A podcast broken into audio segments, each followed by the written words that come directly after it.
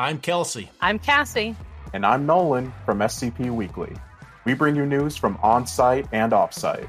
And we share your love for the creative community that surrounds the SCP Wiki. Join us on Tuesdays for new episodes, wherever you listen to podcasts, or on YouTube at SCP Weekly. Item number 6186, Level 1, Unrestricted, Containment Class, Euclid, Disruption Class, Dark, Risk Class, Notice. Special Containment Procedures SCP 6186 is held in an airtight chamber constructed from glass to view the anomaly. This chamber is to be checked daily for any damage. All damage found should be repaired without delay. Currently, no attempts to test the anomaly have been made. Description SCP 6186 is an amorphous cloud of smoke. This cloud does not disperse and appears to freely transform. Following observation and its discovery, the entity is believed to be sentient and possibly sapient. However, the extent of its intelligence is currently unknown, as testing has not yet been initiated. A log of its behavior following containment follows. 2021 827. SCP 6186 was caught and transferred to its containment chamber. The entity immediately moved towards the wall where researchers were observing.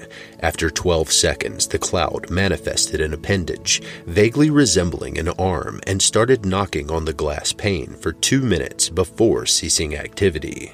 SCP 6186 drifted to the center of its chamber and stayed stationary. Several minutes later, SCP 6186 manifested a second appendage and began moving towards each wall and slowly drifted across them as if it were feeling the confines of the chamber. 2021 828 for the majority of the day, SCP 6186 appeared to traverse the walls of its chamber. No other notable behavior was recorded. 2021 829 SCP 6186 began growing outwards. It had expanded to fill the entirety of its chamber and increased the smoke's concentration in several areas. When the chamber's exterior was examined, these areas were discovered to have faults capable of affecting the chamber's integrity and causing a containment breach. Containment specialists are unsure if they were caused by the entity.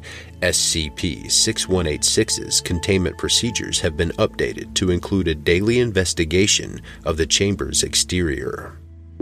2021 830 SCP 6186 was stationary in its chamber. Researchers believed they saw vague symbols forming through the smoke. Later on, the entity once again pressed against the glass and began creating indiscernible symbols and shapes. However, the entity stopped and stayed motionless against a corner of its chamber. 2021 831 SCP 6186 seemed to be unusually frantic. It was banging itself against the walls of its chamber. After an hour, it was motionless in a corner. Throughout the day, SCP 6186 began to level out and sink on the floor. It remained unmoving for the rest of the day. Discovery SCP 6186 came to the Foundation's attention on August 27, 2021. Firefighters had been dispatched to the scene following reports of a growing forest fire. While responding to the incident, they had allegedly witnessed an unnatural column of smoke.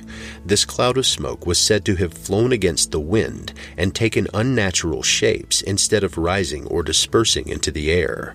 After being picked up by local Foundation agents, MTF Epsilon 6, Village Idiots, was deployed to track and contain the anomaly. The task force had found the cloud had entered the Walton residence and had supposedly begun harassing the family present at the time, the mother and two children. The entity was captured using a modified industrial vacuum cleaner. After proper amnestization procedures were followed, SCP 6186 was brought to Site 19 and contained. Later analysis of the fire indicated signs of arson. The remains of Jack Walton, the paternal figure of the Walton family, was discovered at the site with apparent signs of a bludgeoned skull. Further away from the scene, a heavy duty bicycle lock covered with traces of DNA matching Mr. Walton's and an empty portable gasoline container was found hastily buried underneath some foliage. The perpetrator of this incident is currently unknown and a police investigation is still underway.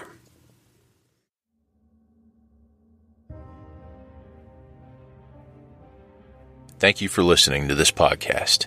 If you like what you hear, head over to my Patreon at patreon.com slash Kelsey narrates and help support me by becoming a patron for as little as $3 a month. I'm not going to get rich doing this, but it does take money to keep a podcast running. All patrons get early access to every episode I publish. I don't have the talent it takes to write a skip. All I do is read. Original authors make this podcast possible, so credit to the original author. Their links in the description. Show them some love as well.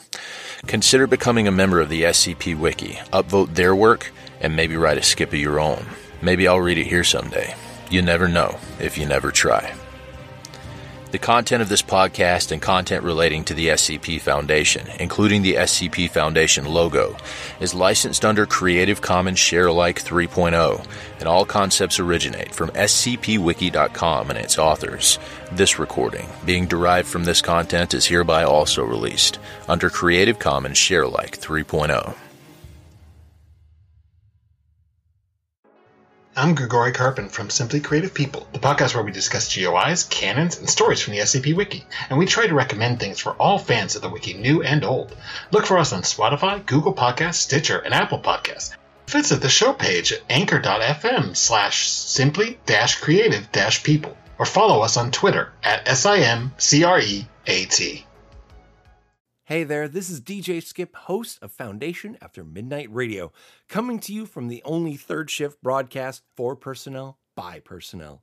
Be sure to tune in wherever you listen to podcasts to not miss out on containment news and community announcements from within the Foundation.